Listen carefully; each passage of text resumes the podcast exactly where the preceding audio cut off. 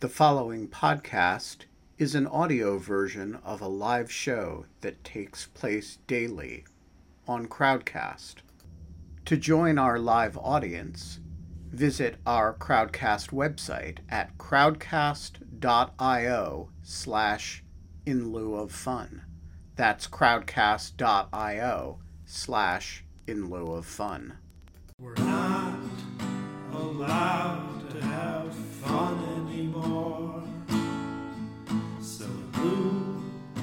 of fun, let's at least not be bored. Come on, Greek chorus. And we're live.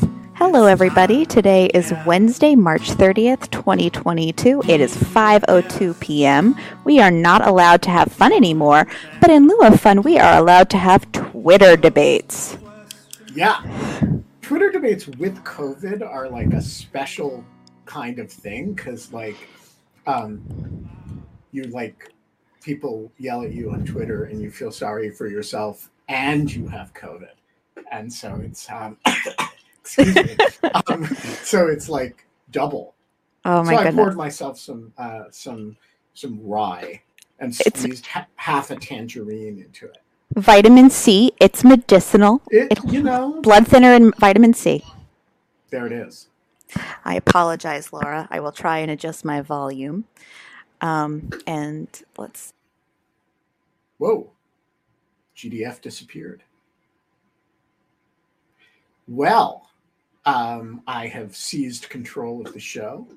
Um, and uh, I assume Genevieve will be back momentarily. Uh, so we have, uh, uh, first of all, it is a uh, wolf shirt day, or maybe a Siberian husky shirt day. Um, and um, she's back. So the I will speak softly because the controls are slightly out of my skill set. Um, you sound great. All right. Um, so the uh, what prompted today's show was uh, that yesterday, in a kind of extended COVID fever dream, I wrote a long piece about what I thought was a quite technical issue that uh, would move uh, Jack Goldsmith and like five other presidential uh, power scholars, um, which is a piece about the Office of Legal Counsel's traditional interpretation of the clear statement rule, which we can talk about what that is, uh, in application to 18 USC 1512 C2, which is the federal obstruction of justice statute, and uh, 18 USC 371, which um, is uh, the federal f- uh, fraud conspiracy statute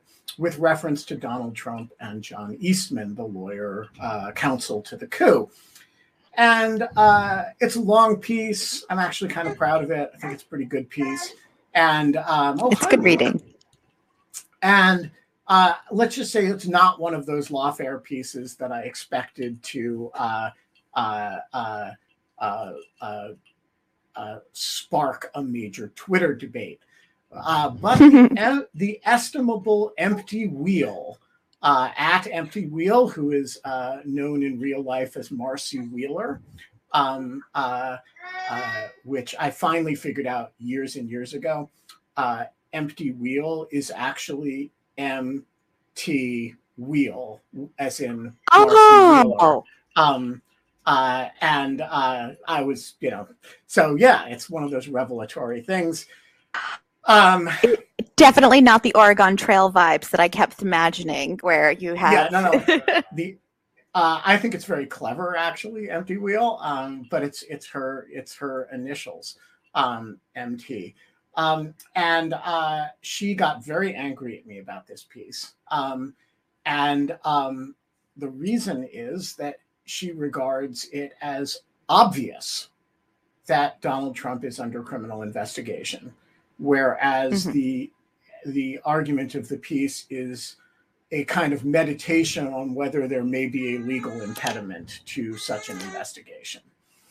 So And you you in the piece you also suss out that it's not just the question of like legal issues either, and it's also a, an issue of interpretation and not to yes. I, so I would love to hear more on that. Yeah, so the audience. let's um let me just finish the Marcy Wheeler story because it has programming implications for the show. So uh, Marcy is, um, I think, the right way to say this um, is, um, I think this is objectively defensible. Uh, she's uh, uh, a dyspeptic Twitter presence. She likes to yell at people, um, and so today she was yelling at me, and I actually was having trouble understanding um, uh, exactly what she was. Uh, how Mike Godwin says in the chat, I love Marcy, but she is frequently in the pugilistic mode. And that was definitely in the mode that she was in today. Um, and uh, so she was punching at me. And I just said, you know, I'm I, like, I'm not really sure I understand what this argument is about. So why don't you come on and lieu fun and let's just, uh, I think it'd be a really uh, uh, useful conversation to figure out what we're disagreeing about. Uh, so she has agreed to come on the show, um, uh, but she- Pugilism week. for pugilism, it's going to put the P in pugilism week, um, at least on one side. Um, uh, but that will be next Wednesday, not today, uh, because she um, is uh, uh, she lives in Ireland actually, and um, is not up for a late night this evening.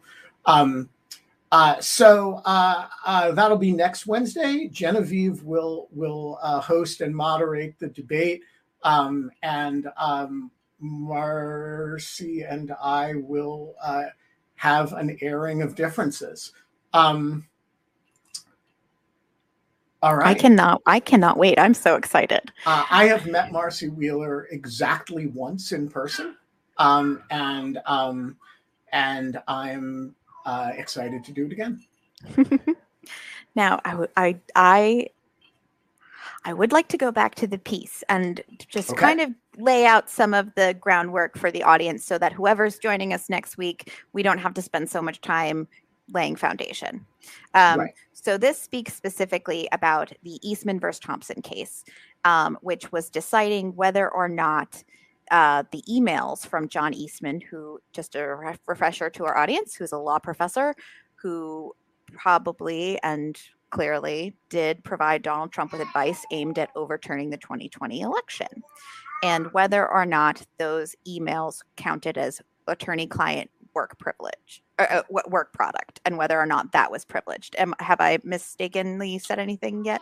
You're correct so far. Okay. Okay. So, Ben, what struck you most about that decision? I, I, I, when I was reading your piece, the first thing that I did notice was how the way that the judge, um, I forgot his name, um, Uh, uh, Judge uh, Carter, Carter, Carter. yeah, David Yes. Carter. Judge Carter laid out the actual opinion helped to set the stage for what he was going to be discussing. And I believe the first section was facts that just agreed upon. Yeah. So I read this, I actually read this opinion expecting to think little of it because the news stories about it were so dramatic, you know, and anytime a judge, um, you know, issues a bombshell of an opinion, I, um, I always pick up the opinion with the assumption that the judge is grandstanding because, you know, hey, you know, dirty little secret, folks. There are 800 federal district judges in the United States, and some of them love the sound of their voices. And by the way, uh, you know, it's not every day that you get to write an opinion that the president committed crimes, and you know, you're going to have some rhetorical fun with it. Uh, so as I note in the piece, there is actually only one sentence that even raises that prospect to me, which is the sort of the last paragraph and the. Uh, it is an incredibly measured opinion in general, um, and uh, the factual statement at the beginning of it, which is nine pages. Uh, I really urge everybody to read it. Is the single most damning thing that has ever been written in the history of the American presidency about any occupant of the office. Um, and I was trying to think, like, okay, is there a similar document about Watergate? The answer is no. Is there a similar document? I mean, it's not to say Trump, uh, you know, Trump's behavior was necessarily worse than Nixon's, although I think it was actually much worse. Um, uh, it's also not to say that you know there's no document like it in the Iran Contra or um, these produced you know seven year investigations Iran Contra and Ken Starr right? And hundreds and hundreds of pages of report. You can't find anything in any of those reports that are as shocking as this nine pages. And um, so I actually think the, the most important thing about this opinion is that as long as there is a recorded history of the American presidency, people will be reading this document. You know, just not for its legal analysis, just for its statement of facts at the beginning. And it's a it's a remarkable piece of work. It is interesting, too, considering the temperature of the country towards the judiciary, that this is where we're going to find the driest, clearest, concisest uh, compilation of those facts in a judicial opinion. Um, that's my little soapbox moment. Apologies. Right, but a lot of judges would have fucked it up. Um, yeah. And, you know, there, there are a lot of judges who would have, uh, you know, buried inferences in the factual summary, right? Sort of, you know, larded it with rhetoric. Um, mm-hmm. And this is just a very professional, clinical account of the matter in a in a way that makes it dramatically more powerful. And so, particularly because he does find that there, it's likely that the president was committing a crime and was being helped by his attorney, which is um, see, this is the part where I struggle with this discussion because I want to go very, very technical, and laying it out is more is more work sometimes, which yeah. is why I admire your writing so much because it's so clear. Um, so, first of all, could we discuss very quickly what a clear statement rule is? Because the two statutes at issue, um, you described earlier. Right. So so let's there's something we need to do in between, which is and this is where Marcy gets mad at me. Um so the gist of my piece said, "Hey, this is the most damning thing ever written about a president and it does not will not necessarily trigger a federal criminal investigation of Donald Trump." And Marcy is upset at me about this because she thinks it is obvious that there is already a federal criminal investigation of Donald Trump. And I'm going to reserve that question for next week because Marcy's going to come on and, you know, we're going to have pugilism day about it. Um, and um, that said, um, and so this article is kind of about why if the Justice Department doesn't hasn't already opened on on Trump, it this opinion, despite its power, doesn't necessarily mean it will. Um, so the answer to this question, in my opinion, may lie, and I'm not saying does lie, but I am I think it may lie in an, a set of opinions that the Office of Legal Counsel at Justice um, has issued about what is called the clear statement rule. And the clear statement rule, uh, in brief, and you can you can get really nerdy really fast on that subject. Um, but in brief, the clear statement rule says that a, a statute of general applicability, so you can't drive more than 55 miles an hour, cannot be presumed to apply to the President of the United States um, unless there is a clear statement in the statute that it does. So you can't drive more than 55 miles an hour, even if you're the president of the United States, satisfies the clear statement rule. But you can't drive more than 55 miles an hour without it, cannot be presumed to apply to the president if the application to the president might encumber or or uh, in, impinge on the conduct of his constitutional responsibility. Which I have found to be fascinating because anything then, because it's the president's constitutional duty to see to enforce the laws of the United States. So then we get into this moment in my brain where unless then any statute explicitly states that it's applicable to the president because he's enforcing them and ha- that would require some interpretation i would imagine from his office how big is this gray area well so the so let let's say let let's let's identify first of all how gray the gray area is okay? Because before you get to how big it is it's like so first of all does the plain statement rule clear statement rule even exist?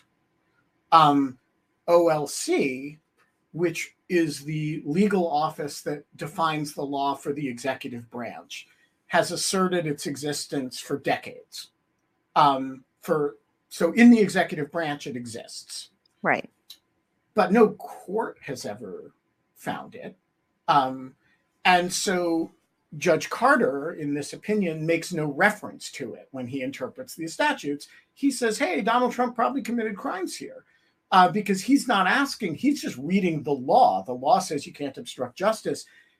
He's not reading the law in light of the plain statement rule, and nobody told him to because the Justice Department isn't party to this litigation. So that's one area of gray. Does the statute, ex- does the rule exist at all? right? Uh, the Supreme Court has never found that it exists, although it found some. It there are some Supreme Court rulings that the Justice Department interprets as requiring. Uh, second area of gray: if it exists, what does it apply to? So, does it apply to just civil rules? So, like hey if you if you create a rule that all federal government employees have to file financial disclosures and you don't include the president in that the pre you know they uh, they will tend justice will tend to read the law as not applying to the president um, okay uh, so uh, though the president does file a financial disclosure uh, because i think there's a that does have a plain statement rule um, clear statement in it um, uh, that's a relatively uncontroversial area. Uh, it's related to, you know, the fact that all laws that interpret that describe federal agencies, uh, the White House has traditionally read them as not including the White House or the NS, the National Security Council, because it's not an agency. It's actually the executive office of the president. Is that right? Well, the courts have bought it. Um, and so, you know, I think on the civil side, with with regard to certain ethics rules and stuff, kind of everybody, it's just kind of reasonably accepted that hey, if you want to regulate the presidency, you got to kind of say the president. Yeah. Apply to criminal laws? That's a kind of like more extravagant position, right? Um, uh, and some criminal laws, it's kind of easy to apply it to. Um, for perhaps shooting someone in Times Square. well, so that's you know presumably more of a state law issue, but but, but but let's say, um, you know, you say, uh, hey, intentionally killing somebody is illegal, and you don't apply that to the president who actually has the legal authority intentionally to kill people, right? You know, whether it's in targeted killing contexts or launching wars. So you say, well, okay, clearly Congress isn't thinking about the presidency in that context. And so the, hey, killing an American overseas, uh, as Barack Obama did with Anwar al Awlaki, right? Um, you know, generally not legal, violates a criminal statute, you don't apply that criminal statute to the presidency acting in its official capacity as the presidency. Um, uh, but then there's the things that regulate conduct that don't obviously implicate the president's authority, like saying obstruction of justice. Um, uh, um, oh, I, I uh, GDF, I think we may have a troll issue going on. Uh, you have the comms, so I think there may be a banning thing necessary. Um, uh, so the question of what the clear statement rule does and doesn't cover as a theoretical matter, very interesting, very hard gray area. And then, of course, there's the Trump specific questions, which uh, at Pet Noodle raises uh, um, in the chat. She writes, but staging a coup isn't part of the official role of the presidency, one hopes, right? And so then there's this question of how you interpret the clear statement rule. Um, and what counts as part of the presidency encumbering the functions of the presidency. So here, what Donald Trump is accused of is leaning on Mike Pence corruptly to uh, not fulfill his own obligation to the transfer of power and the certification. With certifying. Um, mm-hmm. uh, if anybody else did that, I would think there's no question to in my mind that that's obstruction within 1512c2 if you buy the clear statement rule you can say well as as uh, at pet noodle just did hey wait a minute that's launching a coup. That's not the functions of the presidency. That has nothing to do with the constitutional role of the presidency. On the other hand if you construe it more narrowly and you say hey the president lobbying the vice president about how to conduct his official responsibilities is exactly is is a core presidential function. And the fact that you know you know it's really no different from blowing up Anwar al-Awlaki overseas. You might not like the way he did it and you might think it's and it may violate the strict terms of a federal statute but um so here's the question how does OLC understand this? We know that they do, they, they believe the statement, clear statement rule exists.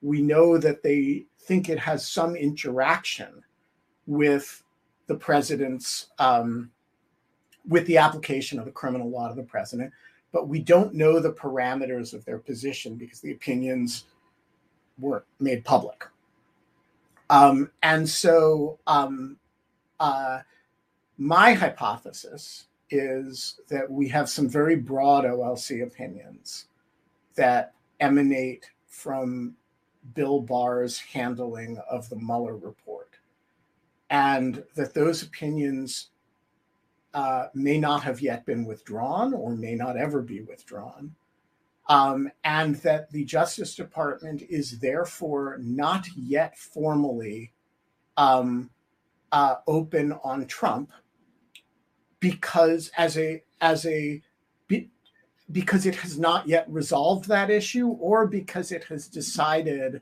um, that um, uh, that it, it actually has decided that the um, uh, uh, that it has decided to respect the prior art within the department. So okay. Marcy thinks this is ridiculous because um, in fact, the uh, it is obvious that an investigation is open. Mm-hmm. Uh, I do not think it is obvious that an investigation in which Trump is a subject is open, or Eastman for that matter. And so I'm puzzled by the question of why. Yeah. I I'm very very excited to see where this leads us next week. And now we are joined by Mr. Pete Strzok. How are you this evening? Good. Hey, hopefully you can hear me. We can hear you just fine, but you've come in at an at an opportune moment because you um I want to ask you a question about you know, as somebody who has done complex federal investigations, including of some very high profile people, including Donald Trump. Do you Excellent. think that Marcy is persuasive that it is obvious that a federal investigation of Trump as a subject, not merely people around him, not, pe- not but that there is a federal criminal investigation involving Trump as subject, that it is obvious that such an investigation is open? I don't think it's obvious. I think it's possible. And as a case in point, I would point you to Crossfire Hurricane, which was the kind of umbrella that started the look at Russia's offer of assistance to help the Trump campaign. We opened that at the end of July 2016. And that was, it's called an umbrella investigation that was very small and focused, like who was the person who received this offer of assistance. And we opened up cases on Manafort and Flynn and Papadopoulos and, and Carter Page. And as time went on, we continued to see and open cases on Roger Stone and others that you know don't matter, but some you have heard of, some you haven't. But it wasn't until much later in 2017, well into the spring, after Comey had been fired, that the case was actually opened on Donald Trump, which was both an obstruction case as well as a counterintelligence case. But the point being that everybody could look at Trump's behavior throughout 2016 and well into 2017 and there were both concerns, and more importantly, from the Bureau's perspective, there was plenty of predication that was sufficient to open a case on Trump. But that didn't happen for months and months and months and months. So I don't know. I, you know, I think there is way too much. You know, I follow Marcy on Twitter. I think she's excellent um, at, at what she does and her knowledge and how she follows things but I don't think it is necessarily. I, I, do believe there are things going on, and clearly there is an active investigation into Rudy. The information presumably there that are either on his devices or through iCloud backups or other places, there is undoubtedly information that is relevant to Trump's behavior and Trump's activity. But I don't know. I would not say it is necessarily true that therefore there is a case on Trump open right now. And, but and just to just to be clear, so when you opened on Trump in May of 2017. Um, that was in a counterintelligence context, though there was a concurrent criminal investigation open. What is functionally the difference from the just? I've, this is something I've literally never understood. Um, so, in arguing Marcy's side for a minute, and I actually have a passage in the piece in which I uh, in which I allude to this. That you know, investigations really aren't of people; they're of crimes. And um, here we know we have a crime of, of like a gazillion crimes, January sixth, and so there's an investigation open of the fact pattern. You collect all kinds of shit in the context of that shit is a technical term for evidence. Um, and then different subjects kind of drift in and out of the case as you you come to focus on different people. And so when you say, you know, Marcy would say, and I and you know, this is a I actually sort of said this in in the piece. Of course, there's an investigation of Trump, and it's called the January 6th investigation. Whereas I would say yeah, there's a, actually a difference between having an umbrella investigation and having identified a particular individual, particularly a high profile individual, as a subject in a fashion that involves taking investigative steps directed at that person rather than investigative steps that are you know directed at somebody else but maybe with an eye toward hey, you know, this Genevieve DellaFera character is, you know, she's she keeps coming up in all these stuff. Like we should. So, what does it actually mean to to excuse me to open on somebody? Well, I think you framed it very well. And I mean, in a criminal context, I think when you're opening a case, you're opening a case because there is sufficient predicate. In other words, sufficient facts or reason to believe that the person engaged in behaviors which merit an FBI investigation. And that can be on the criminal side pretty straightforward. They, you know, they are may have violated the law.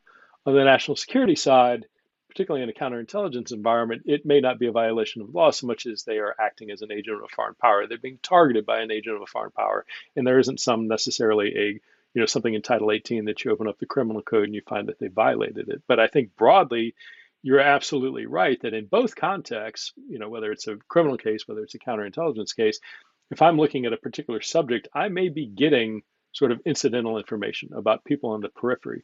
But when I start asking for, you know, getting to the point where I say there there is this person that I have sufficient interest about, and again, lawful predication that I want to do things like getting their phone records, getting their email records, getting their financial records, getting, you know, subpoenaing all of those are using a national security letter. When you are targeting a person or need to target them like that, you need that in my mind is like one of the things like, you know, okay, we're we're we need a case on this person. And there are, I mean, this is frequently the case of, you know, there's a balancing test. It isn't a, frequently, there is not a very evident, clear line of, we don't have enough to open a case, and then suddenly, okay, clearly we do and we should. There's a lot of gray in that middle area where you hit a point where you're, you think you're close, and probably you do have enough, but there's also the question of okay, do you, you know you don't open a case just to open a case on somebody. If you open a case, ideally you should be opening a case because you're going to pursue investigation. And then particularly with somebody at the level at a high level like Trump, you know, yeah, you might buy the book, buy the AG guidelines, buy the FBI's, you know, various guidelines and procedures have sufficient articulable reason to open a case. But if you're not going to really do something like that or be able at the point of doing, you know, going out and subpoenaing records and interviewing people, there might be an argument let's wait and continue to build the surrounding cases before we get to the point that we actually open a case on this individual.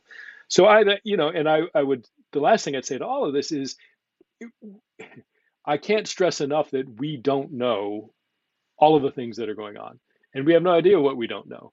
And it's really dangerous in the abstract to assume things that are occurring are not occurring because it is the the I can come up with thousands of potential scenarios of what cases are open or closed or what the goals are or why the timing is what it is and or or is not. And without being able to get on the inside to see all the dynamics at play it's nearly impossible to prognosticate. The extent i would prognosticate is to say to people give DOJ the benefit of the doubt because things take time. I don't think they're asleep at the wheel. I don't think they're missing the urgency of what's going on. I do think, for a variety of reasons, if there was a problem, we would know about it. And mm-hmm. and and that's kind of the extent of what I guess about because this is all guessing. And, and one of the things also, Ben, you nod to this in your piece is the evidentiary, standards that apply are very different in the case that we were discussing in the article versus actual criminal cases. So for this particular Eastman case, the preponderance of the evidence standard, which just means that you have to have more than 50% to be, find that to be a persuasive conclusion versus beyond a reasonable doubt, which requires a much higher burden of proof. Right. And and actually uh, I mean, this is, you know, I think for this purpose, even more important, Judge Carter does not have to consider the clear statement question. Whereas whether there's a case open or not, or whether you're going to define this later at the can we bring an indictment against Trump phase, there is just no way the Justice Department is not going to have a serious conversation about it um, uh, you know, about that. And so, you know, it's quite easy if you're Judge Carter, and I'm not criticizing him, the matter wasn't before him, to say, hey, yeah, it's likely the president committed a crime. It's a very different matter if you're contemplating indicting Donald Trump for that behavior to uh, uh, you you are not going to blithely skip over something. And by the way, the evidence of that is that Bob Mueller did not blithely skip over it there is a 25 page memo in the Mueller report about how he believes the clear statement rule interacts with this exact statute. It's something he took very seriously. So I I want to ask one other opening and investigation question, um, which is is that really a Justice Department thing or is it an FBI thing? Um, in other words, if you're a Justice Department prosecutor, you don't like the concept of opening an investigation rather than eventually the bureau comes to you and says hey we think we've got a case on so and so is whether a case is you know you have the in lieu of fun investigation where the bureau is kind of looking at whether crimes are committed in connection with in lieu of fun and then they decide okay they're opening specifically on genevieve. Um, but from the justice department's point of view it's like hey eventually the bureau comes and says hey we think we, we've got a case on Dellafera and Wittes and they don't say yeah, but have you opened on them yet? Right? Is is, is this really an FBI bureaucratic distinction rather than a, a Justice Department distinction? Like everybody's talking about this as though Merrick Garland is like, hmm, have we opened an investigation yet? I, so I, as a technical matter, opening cases is done by the FBI under the FBI's authority. Now, there are some cases, depending on how referrals come in, those get routed through DOJ and there's consultation. But what causes a case to be open in an investigative sense is done by the FBI under the FBI's authorities and approved by people within the FBI. Having said that, there are cases. And I just want to say that you are looking right here at the man who wrote the opening document for the Russia investigation, George Papadopoulos. Sorry. No, no, he well, it wasn't him. You it wrote was based on well, it was based on his it was based on him presumably running his mouth to a friendly foreign diplomat. But you know, and, and so a couple of points to that. The the most important, well, let's get the small technical one out of the way. DOJ can, uh, and I'm the wrong person to ask about the little minute details of what might be done within the U.S. Attorney's Office if they are opening. They have their own cases, right? They do not kind of put all their paperwork into the FBI case file. There is a case, there is a, a management system within every U.S. Attorney's Office that AUSA is working a case, put things into, and that is a separate that is a separate matter that again get Chuck Rosenberger, any good AUSA, he can tell you the ins and outs of how that's done. But in terms of an investigation, when it comes out to going out and collecting information and interviewing people, that's done by the FBI under the FBI's authorities, approved by the FBI.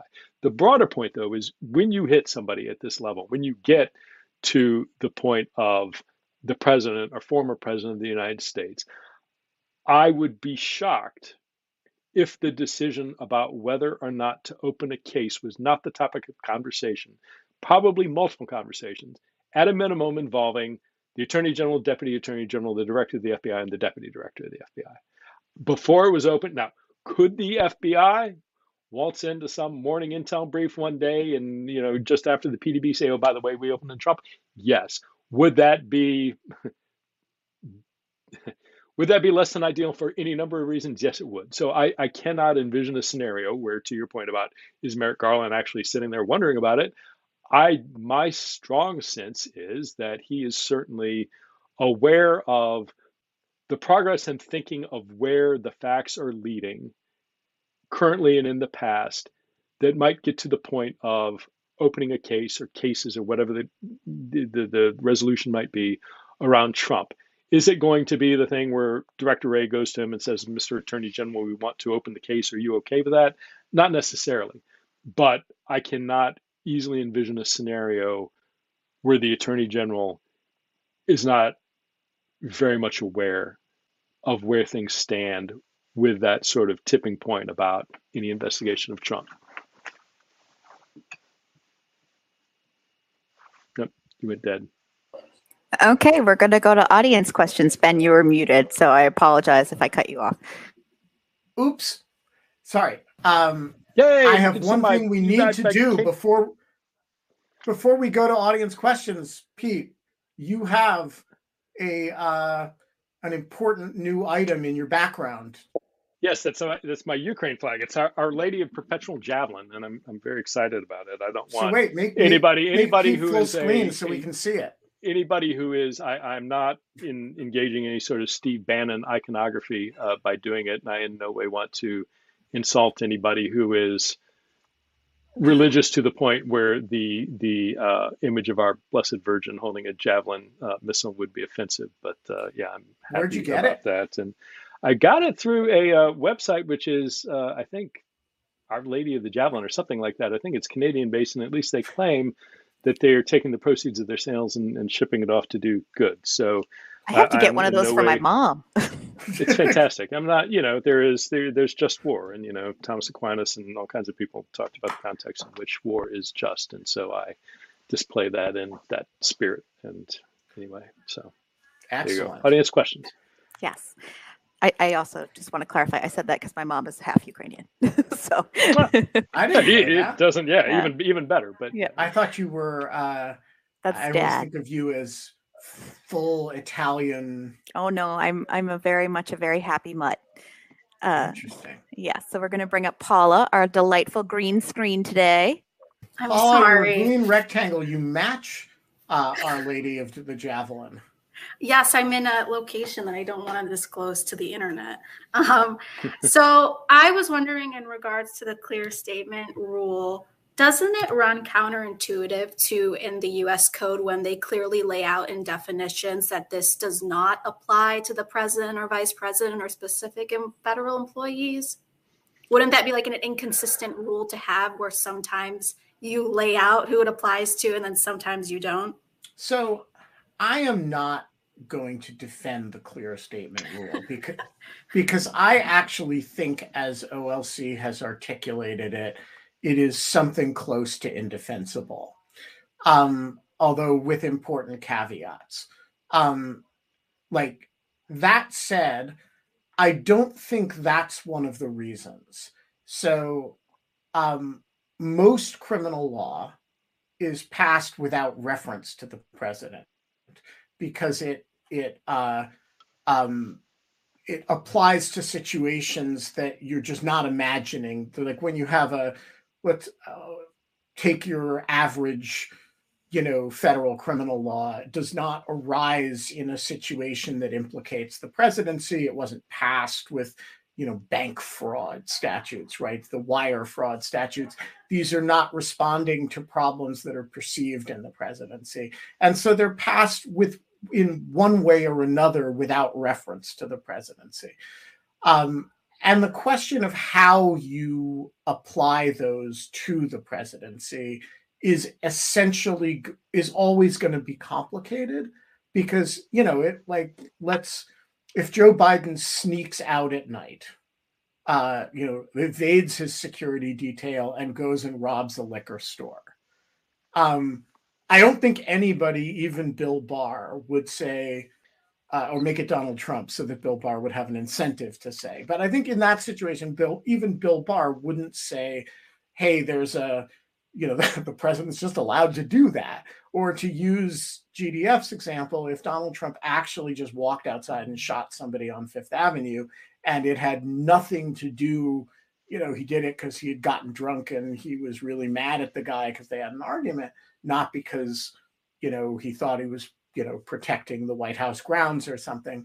Um, you know, I don't think anybody would argue that that is insulated by the fact that the relevant murder statute doesn't have a clear statement. That said, the that line, and I don't have the OLC opinion in front of me, but you know, if the application could, you know, could encumber the the I forget the language, but basically could in Arguably, arguably encumber. or arguably affect uh, the the exercise of the presidency. Um, that's a huge gray area what that means. And and so you know i don't think it's reasonable to ask legislators to whenever they write a criminal code law decide whether they want the presidency included or excluded from it. That just seems like a, a sort of needless legislative burden. Uh, that said there are these statutes, and the obstruction statute is the most important, but the conspiracy to defraud the United States statute is, you know, the 371 is an important one as well, particularly in this context. Congress gave no direction how they meant it to be applied to the presidency. OLC uh, or the Justice Department here has a conflict of interest in the best sense of the word. On the one hand, they're the prosecutors. On the other hand, they're the guardians of presidential power. And so you're going to have, there are a lot of prosecutors in the US Attorney's Office in Washington who would take the clear statement rule and shove it up Bill Barr's ass because they want to make they want to make cases. Um, but there's this office in the Justice Department called the Office of Legal Counsel, and it's a great office, and and it does really really important work in a number of areas. One of the things it does is it protects the presidency um, uh, from all kinds of encroachments um, as as they see it, and the clear statement rule is going to be really important to them because it's what protects, from their point of view, the president from you know, presidents probably do things all the time that violate criminal laws in some place somewhere, right? And without having some way to, res- you know, to restrain some federal prosecutor wanting to enforce those against the president, um, you know, you could imagine that, uh, and in the civil law context, it, it gets really out of control. So it's actually a legitimately complicated issue. Okay. Our next question is from Richard.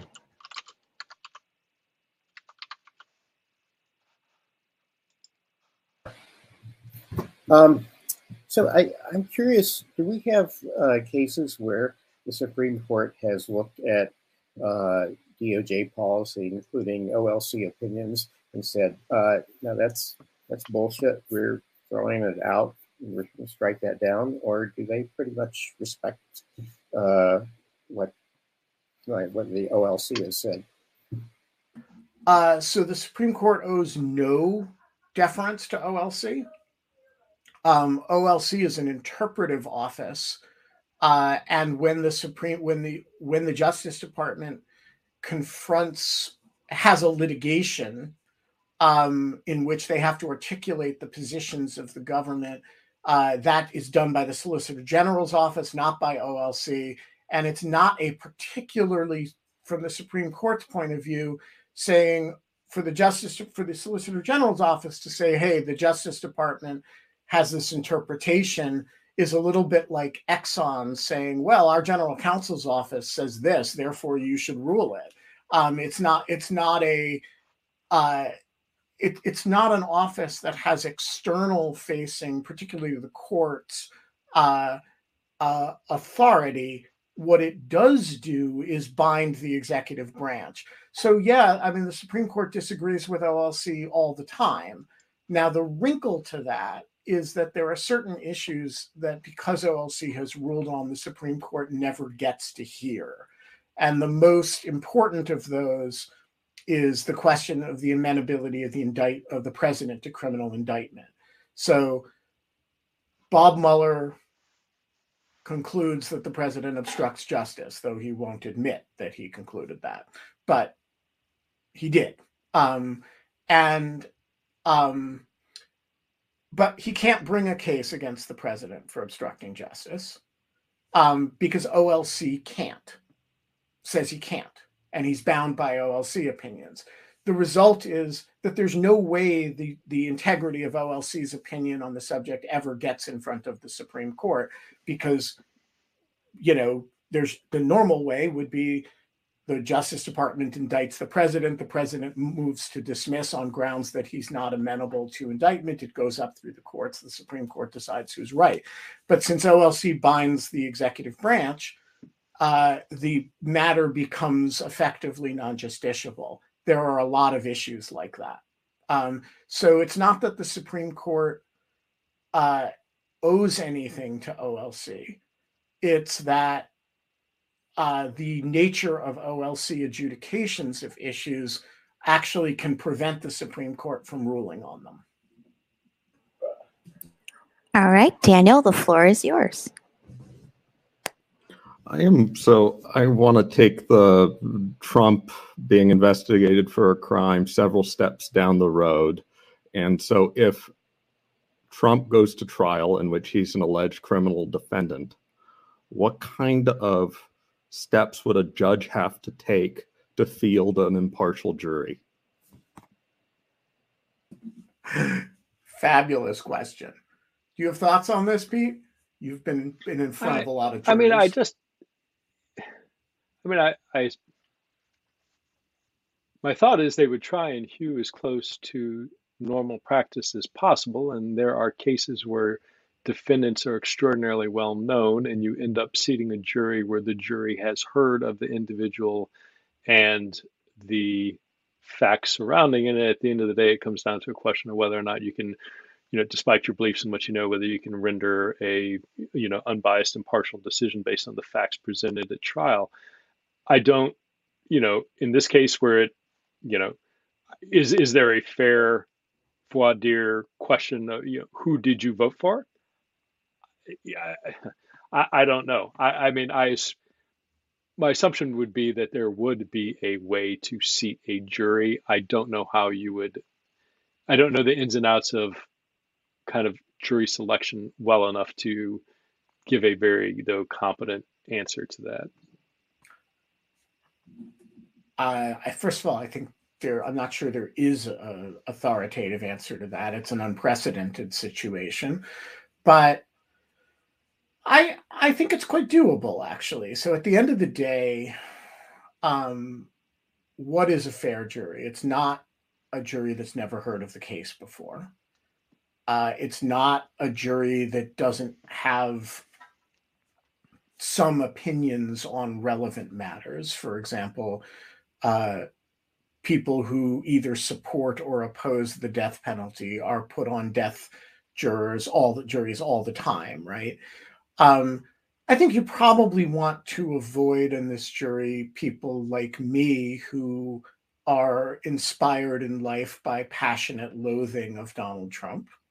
Um, you similarly, I think, a reasonable question for uh, a defense, uh, a prosecution lawyer would be Do you own a MAGA hat? You know have you ever worn one in public as a statement of political affiliation right? Like there i think you you want people who are not passionately for or against the man. Yeah and, and one thing ben i would add is like you know it, it's unprecedented for a president to be tried in that way but we've done congressmen senators all the time sure. frequently in their district. And so it's the same not at the same scale but somebody who is a well-known political figure who presumably jurors voted for or against, are being asked to sit and set aside whatever preconceived notions or actions they may have taken to render a verdict. And so I think I, I think that's probably the best analog to how to think about the president and you know whatever district and presumably DC it would be the district that he is brought to trial if and when that happens. But I think the best way to think about how to do that would be to look to public corruption cases of nationally elected officials. I think that's exactly right. And I also think that DC, you know, has uh it's a very attractive venue from a prosecution point of view because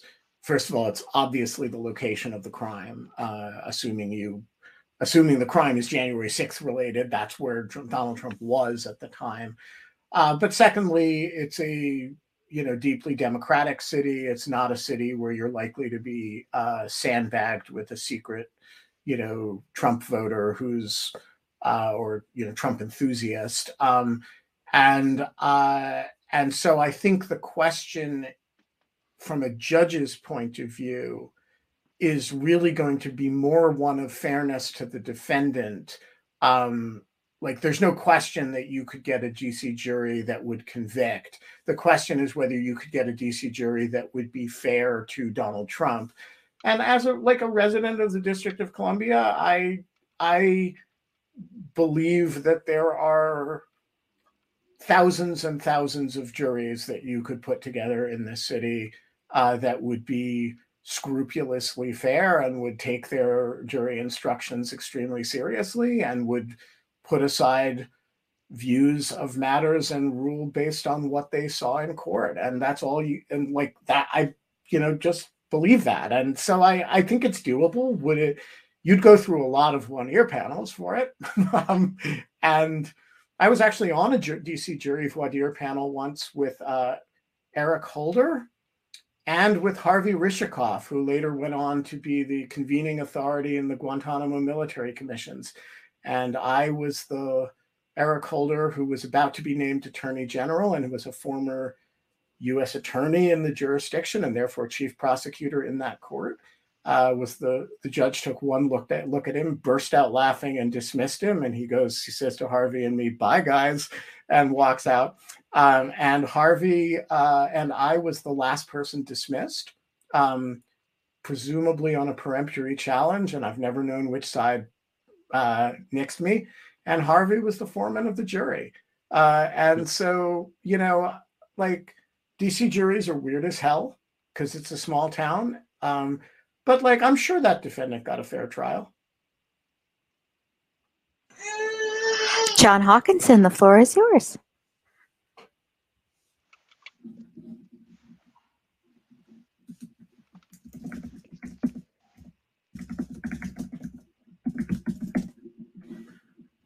Hold on one second. Don't click anything. Your mic is not cooperating with me. I'm having a really hard time unmuting you. Just go to Mateo and kick John out and bring him back in while Mateo's asking his question. All right. Uh, oh, am I on? You're good. Great. Uh, my question is just a quick one about the um, clear statement rule. Uh, it seems to me that it could be meant either to uh, keep the president from having to deal with like a parking ticket while he's supposed to be doing more important things, or to make sure he's allowed to speed in service of, uh, you know, doing a better job. Um, Neither. I, Neither. I, th- I think the purpose of the clear statement rule is to prevent Congress. So, because there are criminal statutes that Congress could pass or civil statutes that Mhm. Congress could pass that would so encumber the presidency that they would be unconstitutional general purpose statutes. But if you applied them to the presidency, would be unconstitutional. Mhm. Um, so Do you have an example know, of something like that? how about everyone you know everyone must wear a hat in meetings with foreign you know if a foreign head of state in the district of columbia. Um and the president of the united states says wait a minute i'm the one who's constitutionally entrusted entrusted with conducting foreign policy. Congress really can't tell me what hat to wear when i meet with vladimir putin. So i'm going to interpret the statute as just not applying to me. Right so that would be a, a, a frivolous example but Sure. but you can think of a million substantive examples of of you know a rule that congress passes to to uh, uh, to create a uh, for general consumption not thinking about the presidency. And the president says wait a minute. If if you insist on this with respect to me you're actually infringing on my constitutional responsibilities uh, how about this one it shall be a crime to prevent Congress from enacting a federal law. And the president says, wait a minute, the Constitution gives me a veto over Congress, you know, over a congressional statute.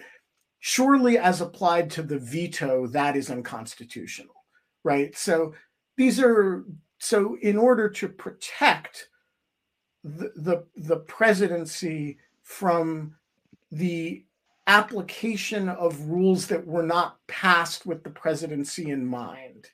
The, the, the, the clear statement rule says okay, if Congress wants to apply it to the presidency, it can do that. It just has to say so, right? It has to say it clearly that it means for this to be applied to the presidency.